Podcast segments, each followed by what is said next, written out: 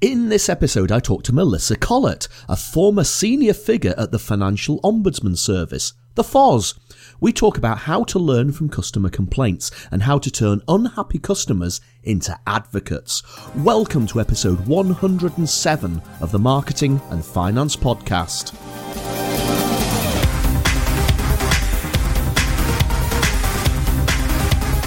This is the podcast for ideas and inspiration on marketing your business and growing your business, and for discussing topics on all things finance. And now, here's your host, Roger Edwards. Hey folks, thanks for downloading or streaming the show. I appreciate you being here and plugging me and my guests into your earphones. As always, I'm Roger Edwards, a marketing guy from Edinburgh. I can help you keep your marketing simple whether it's strategy, content, or social media. And talking about social media, I heard about another company today that requires every tweet they send out to be signed off by marketing and compliance. Seriously, I can't believe this. If you're doing this, you just don't get what social media is about. Please go back and listen to episode 83 of the podcast for some tips on how to move on from this. If you fancy a free 30 minute Skype call to chat about your business ambitions and how I might help you, please do get in touch. So let's get into today's interview with that ex ombudsman. We're going to chat about how the Financial Ombudsman Service works, the mistakes product providers continuously make when dealing with customer complaints, treating customers as real people rather than simply names and notes on a file, and how to turn unhappy customers into happy advocates. Melissa Collett is a consultant and independent legal professional who specialises in resolving complaints. She's also a tribunal judge chairing hearings of appeals about health and disability issues. A senior ombudsman at the Financial Ombudsman Service before 2016, she made over 1,500 legally binding decisions across the whole range of insurance products, Melissa liaised between the FOS and the regulators such as the FCA and with trade organisations. A regular speaker at events, Melissa continues to write about customer insurance topics. As a consultant, she works with client companies on complaints handling. So let's get right into that interview with Melissa here on the Marketing and Finance Podcast. Melissa, welcome to the Marketing and Finance Podcast. Thanks, Roger. Good to be here. Melissa, where are we Skyping each other from today? Of course, I'm in Edinburgh, as always. Yeah, I'm right here in central London. Uh, I live in the city, and I'm looking out of my window onto all the uh, skyscrapers all around the uh, the financial district. I saw some tweets this morning that suggested London was very, very misty and very, very foggy, so a little bit spooky for Halloween, I think. I think so, Roger, yeah.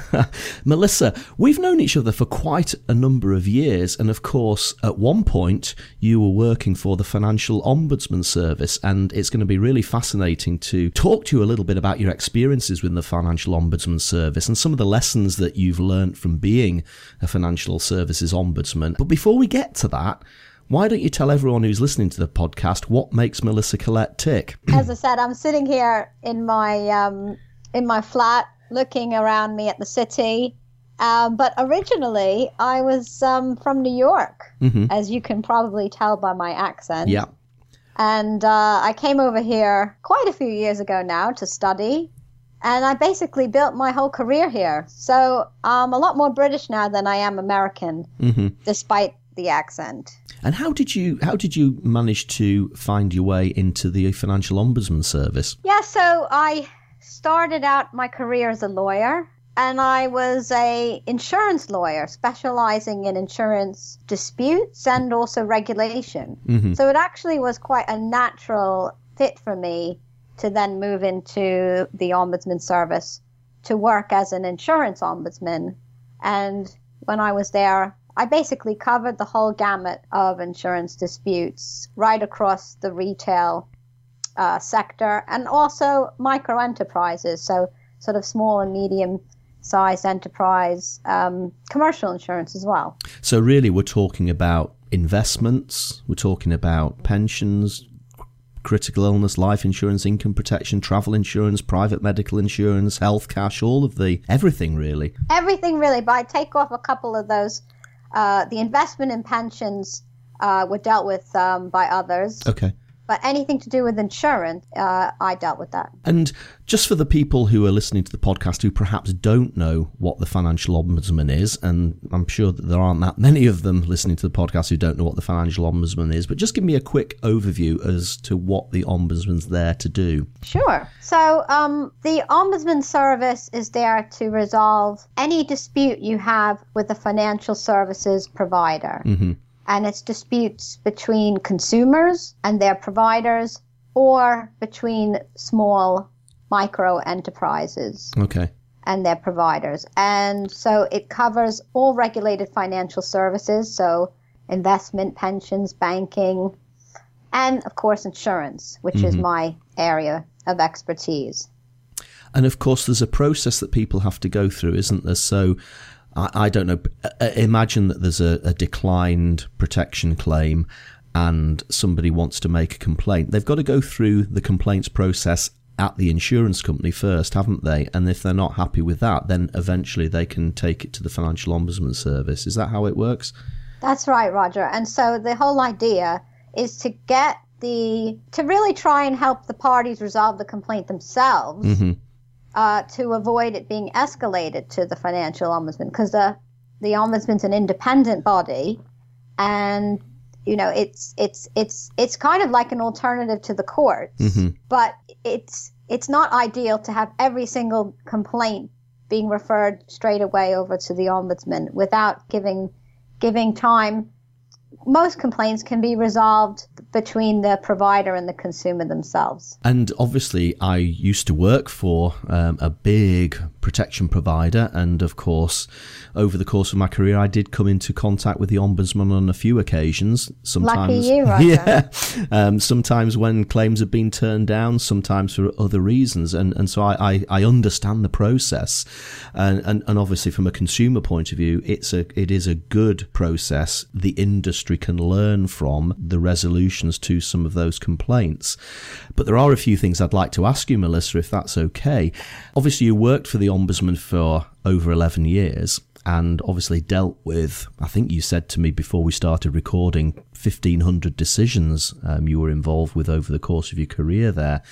Do you think the and let's talk about the protection industry in particular. Do you think that the industry has learned a lot of lessons over that period that you were in the ombudsman seat, as it were? Yeah, so part of my role, apart from making decisions, but was also to do a lot of the external relations side of things and go out and talk to different insurance companies and brokers and conferences and so on uh, about how to learn lessons from complaints. Mm-hmm and sharing the insight that huge amounts of rich data um, and information gained from handling all these complaints right across the, the whole insurance sector. So that was a big part of my role and one I took very, very seriously. Mm-hmm. And obviously there were there was a lot of impact because over the course of my career with the ombudsman, the law around insurance changed. Mm. And a, a big part of that was because of the law catching up with what the ombudsman's approach was. Yes. And that was particularly around uh, disclosure mm-hmm. in insurance. So there have been really pretty significant changes while I was working there. But at the same time, I would say, Roger, that a lot of the, the same mistakes keep getting made. Mm-hmm. And this is really deeply disappointing, particularly for someone like me who goes out and talks to people and tries to be, or in my career, tried to be as as open and, and, and, and as accessible as possible, what's the point in a dispute being escalated when it can be resolved fairly for the first time? And could you perhaps give us an example of some of the mistakes you think companies are still making, obviously without naming any names? It's really basic stuff, Roger. Mm-hmm. Um, and this is what's disappointing about it. Um, things as simple as just not explaining to the customer while a, why a claim has been declined. Mm-hmm. Just giving you know a one liner. Sorry, your your claim doesn't meet our criteria. It's not covered by the terms and conditions. That's it. Not picking up the phone, and when the customer complains, not just handing it straight over to the ombudsman without you know, just going through the motions and not really trying to to resolve that complaint there and then, and not attempting to turn something that's a negative experience for the customer into a positive one by mm-hmm. really giving a lot of information, explaining the options, and get, taking that extra step, uh, going that extra mile for the customer who's raised an issue with you. And do you think there's still an element of small print getting in the way here? This has been this has been one of my bugbears that I've had throughout my entire career. Is you have a, a, a set of wordings in your policy, and there will always be that discussion at insurance corporate level. We can't pay this claim because these words say we can't it almost then becomes a we've got to prove that we're right. And sometimes you look at this and you say, well, come on, the spirit of this policy says that we should pay this, even if the words give us an excuse not to. Do you think there's still that sort of thing going on, Melissa? Oh yeah, all the time, mm, Roger. Mm, mm. And you know, as of someone with a legal background, you know, I, I, I respect the terms of the contract mm. and I and I completely understand, you know, on the one hand, why insurers, you know, develop policies and they that that's what's covered and they want to make sure that that that's what um, claims are paid, and that's mm. fair to everyone. So I completely understand that way of thinking. But, you know, n- no matter how good a draftsman you are, I think you're never going to come up with, with wording that's going to cover every single situation. And I've seen some really weird and wonderful ones while I was at the ombudsman. Some of the some of the situations people get into, interesting, a lot of interesting ones in travel insurance. Um, the stuff people get get up to when they're abroad, yeah. you really would be shocked by. But so in those situations, it, it, the policy doesn't really cover the situation. It doesn't really not cover the situation. So it's really important for insurers to be a bit creative and a, and think a little bit about, as you said earlier when we were chatting about this, the spirit of the policy. What is it designed to cover? Hmm. What are customers' expectations of the cover? Okay. And do you think that some insurance companies financial services providers might be scared of setting a precedent. So, oh, we can't go against the wording in the policy because if we do that, we'll then have to review every single claim we've ever made, and, and we really don't want to do that. Is there an element of fear that by attempting to do the right thing for one customer, they may well find that they have to review whether they've done the right thing for all customers? Yeah, and I completely understand that that concern, and um, you know, I think that's one of the big reasons why it's important for companies to try and get things right first time mm. and not let complaints escalate mm. and, and set a precedent um, for future complaints. Um, but, but there's a lot of situations that I've seen that are pretty bespoke that are not situations that are going to arise again. Yes. And that's where some, you know, common sense thinking can really just put a put a stop to it from going any further and, and save the company money in the process because one of the things that, that I really think it's important to highlight um, in my new role as a consultant is how much complaints cost. Yes. I mean, there is this, there's some obvious costs of complaints, but there are loads of hidden costs and complaints that people don't even know about. I was speaking at a conference just um, a couple of weeks ago, and I was I was uh, trying to highlight how it's not just a case fee if a complaints get referred to the ombudsman, but there's also interest on any award. There's mm-hmm. distress and inconvenience compensation. There's the management time involved in in dealing with the complaint, which can be considerable. Mm-hmm. There's the obviously the loss of business of that customer. And then finally you know there's the hidden costs of of, of, of future complaints being you know a, setting a precedent for future complaints. So all of these costs really mount up. And even if a company has 50 to 100 complaints over the course of a year, you, you can really quantify these costs and it can add up to hundreds and thousands of pounds.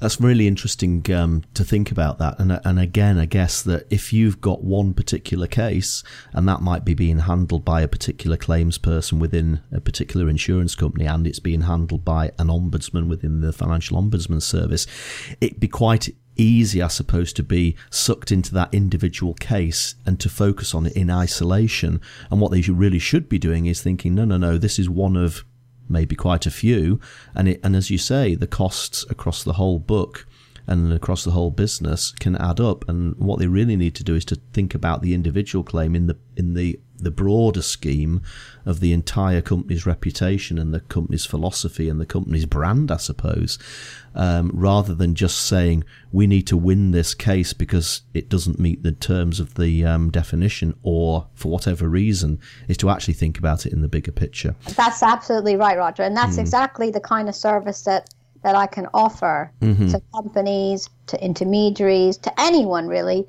who's got complaints. Um, I can look at those complaints and review them and make sure things are not escalating unnecessarily and ultimately identify those systemic issues mm-hmm. that go actually it goes beyond just the claims process it can go right back to the beginning to the application stage and identify those issues that are leading to customer dissatisfaction, and ultimately complaints, and ultimately all these hidden costs. My whole proposition really is to save cu- clients time and money on handling complaints.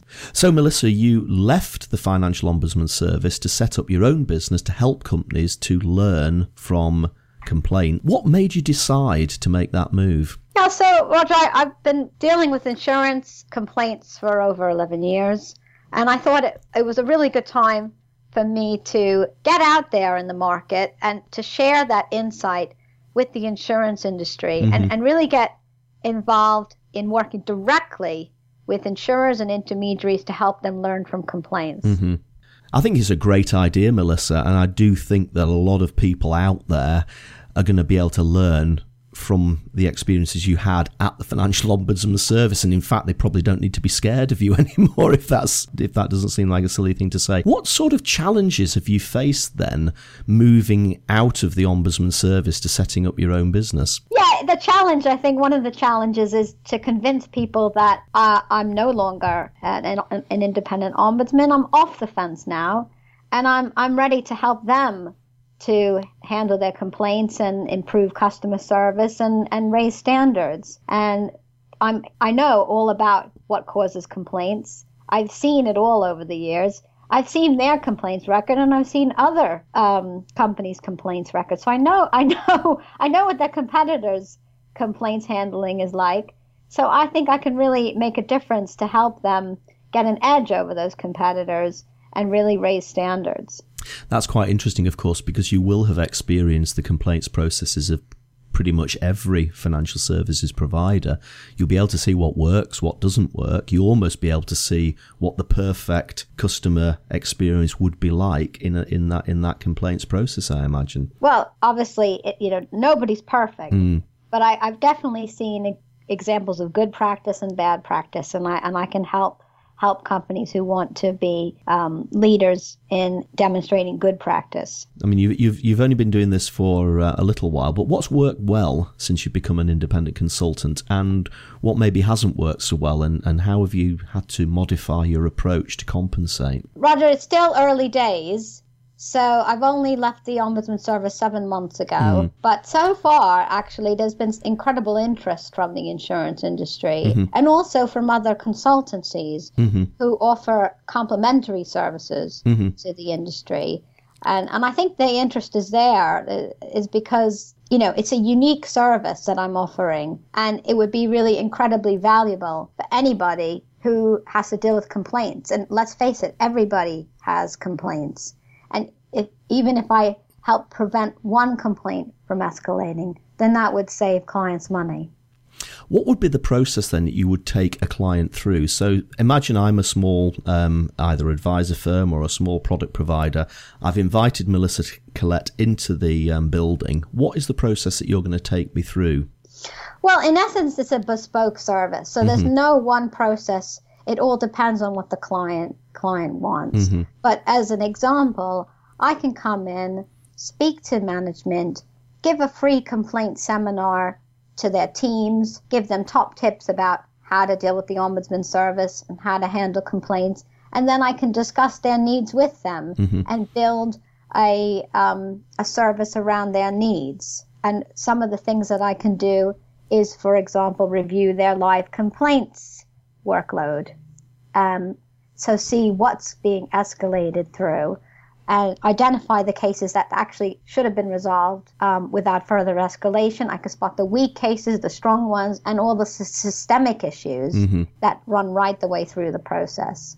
One of the the biggest things that I learnt when I was um, working within big corporate is if you have a complaint, and it doesn't matter whether it's somebody just moaning about the the um, the colour of your brochure, or it's a you know really really difficult claims case that may be um, on the verge of being declined, is that complaints give you an opportunity to turn people who at that moment in time probably don't like you very much, and you can actually turn them round by giving them great service so that they almost become advocates of what you're doing. Will I couldn't you... agree more, Roger. I think I know complaints are tough for people to handle, but I think you can really turn them into an opportunity mm. to show great customer service and really that customer then becomes a, a really loyal customer if you treat them well at that sort of difficult point mm-hmm. in your relationship. Mm-hmm. You've got loads and loads of people have got loads and loads of customers that they never engage with. Yeah. So this is actually a complaint is an opportunity to engage. And that's what companies want to do much more of nowadays. You know, in this world where everybody's engaging all the time on yeah. social media, this is an opportunity to engage. And so it can, I think it can really be turned around from a from a negative into a positive with a few simple steps. And I and I've highlighted this in some of the talks I've been giving at conferences recently. Mm-hmm. And I'd be more than happy to come in and talk to any business that's interested to explain how these customer complaints can be turned into a positive experience for the customer. I think that reminds me very much of a lesson that I learned very early on in my career. And again, when you're dealing with a big complaint, sometimes you can become immersed within the detail, and what you have in front of you is a policy file, and that policy file have may, may have hundreds of notes on it, and you know this person said this and that other person said that, and sometimes you can forget that you are actually engaging with an individual. And I actually remember going to visit a policyholder who'd had a declined claim, and to cut a long story short, the claim ended up getting paid. It didn't go to the um, it didn't go to the ombudsman, and the claim was paid. But I did visit the client in their own home, almost to apologise for the, the the process that they'd been through. And what struck me when I walked into that person's home was how normal everything was. You know, she was baking bread, so the house smelt really cozy. There was a big cat lying in front of a real fire. And I suddenly realised up until this moment, everybody within the company was looking at a policy file and was looking at a load of notes. Now I was looking at a real person with a real life and real financial difficulties and, and aspirations. And from that moment on, I always tried to encourage everybody at any level dealing with claims to always have it in their mind when they were dealing with those individuals to try and picture what that individual's real circumstances were like. I guess nowadays you'd call it an avatar, wouldn't you? You'd create an image in your mind of what those people's real lives were about and focus on that. And once you do that, then you can start to engage with people a lot better because you're engaging with a real person rather than just a name and a load of notes in a file. I think that's a fabulous lesson, Roger, and one that really a lot of insurers um, should take heed of because too often we see files where nobody's even ever picked up the phone to mm-hmm. the customer, mm-hmm. and yet they've had a, a, a, really substantial claim declined and they're in distress. Yeah, yeah. So it's it, sometimes it's really basic stuff that can make all the difference. So we've got basic stuff, but what would you say was the one big idea that you'd like those people who are listening to the Marketing and Finance podcast today to take away from the experiences you had at the Ombudsman Service, but also the experience you've had setting up your own consultancy? Sure. I would say complaints cost money. Mm. And if you want to save your business time and money, then it's really important to get some expertise in order to help you prevent complaints from arising in the first place. And of course, you can provide that expertise. That's what you're saying. Well, uh, you know, that's that's why, I, and I'm passionate about this, Roger. Mm-hmm. I mean, this mm-hmm. is not.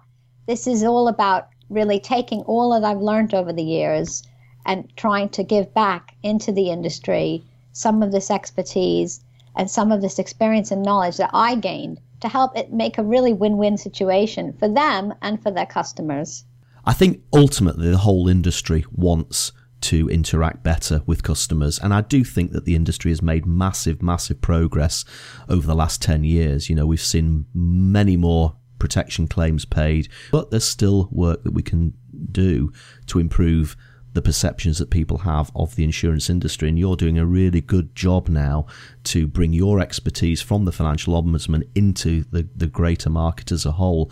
Obviously, you've been in the industry for a while and like anybody, you're probably looking around all the time at what other industries are doing or what this marketing campaign over here says or, or, or whatever it might be. I always like to ask people who come on the podcast if they've seen a business model or a product or a campaign that's really caught their attention in the last year. And just tell me what you thought about it, tell you what you liked about it, tell you what you learned from it. Well, Roger, for me, I think it has to be the uh, Seven Families campaign. Mm-hmm um, which is a campaign in the protection industry uh, set up by uh, Karen Lloyd with, with help from other people like Kevin Carr and Roy McLaughlin, and where they took seven families who had illness and disability and they highlighted their stories and how benefits like income protection insurance could really help them and benefit them. And this really makes brings a human face, like you were saying earlier, to all those um, claim files. Um, people lose sight of the real the real importance of insurance, and I and I think for me this was like really groundbreaking work. I think Seven Families is absolutely fantastic. Again, it's a perfect example of a campaign which is not promotional.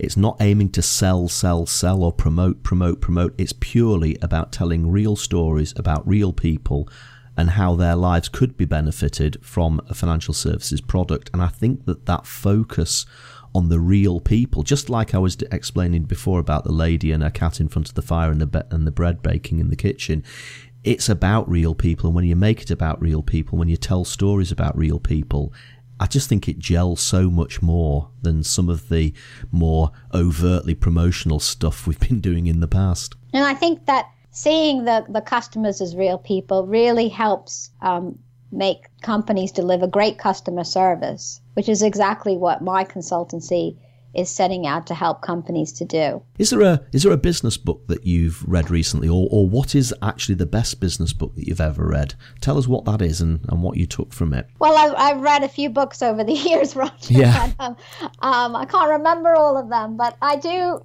remember reading a really good one this year, which is called Crash Course: okay. One Year to Become a Great Leader of a Great Company.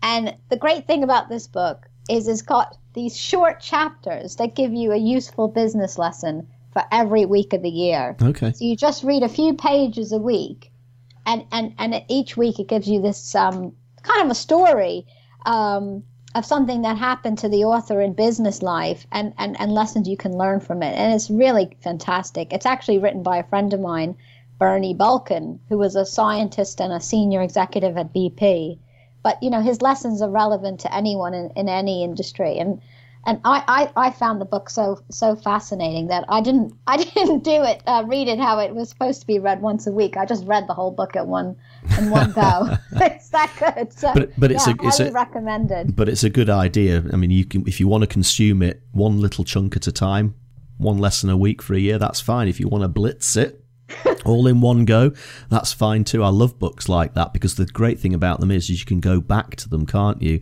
and dip in and out. Yeah, and I'm really glad you asked me this question because now I've got this book out and I'm, I'm going to read it again. so thanks a lot for that. No problem.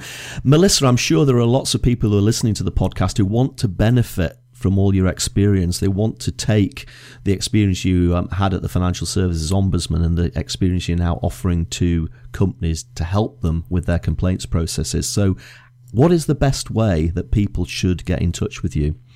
Well, the best way to reach me is to just look me up on LinkedIn. Okay. And you just type in Melissa Collett, two L's and Collett, two T's. Um, and you'll come up with my name and my profile on LinkedIn and you can message me through LinkedIn. Um, you can find out all about the services I offer up there, and it doesn't matter if you're um, on LinkedIn or not because it's a public profile, so anybody can see it. So that's the best way to get in touch. And I, I, should add, it will shortly have a link to this podcast as well. Melissa, it's been great to talk to you this morning. I really enjoyed all your insights about how we can benefit from your experience, how we can turn around the fortunes of a company by focusing on the way we handle consumer complaints, how we how we focus on the consumers as real people as opposed to policy files. So thanks for coming on the podcast, and I'm sure we'll bump into each other at another conference in the near future, probably on the same podium. yeah, great, Roger. I look forward to it. Thanks for listening to the Marketing and Finance Podcast. Do please look at the show notes at rogeredwards.co.uk forward slash MAF for links to the topics, apps, and books we discussed. If you enjoyed the show, please leave a review on iTunes. If you are a business person, financial services professional, or journalist and have a marketing or finance story to tell, please get in touch. You could be the next guest on the show. And do remember, nothing we talk about on the show is financial advice of any kind. It's just thoughts and opinions, okay?